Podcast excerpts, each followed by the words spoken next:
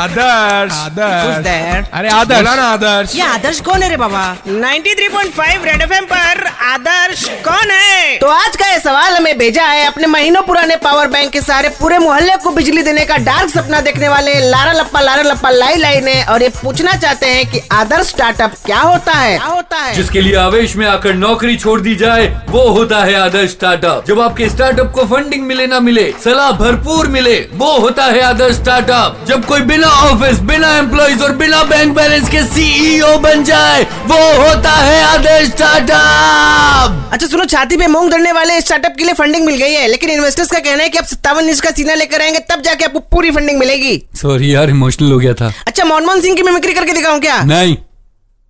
कुछ बोल क्यों नहीं रहा है मिमिक्री कर रहा था 93.5 रेड एफएम पर आदर्श कौन है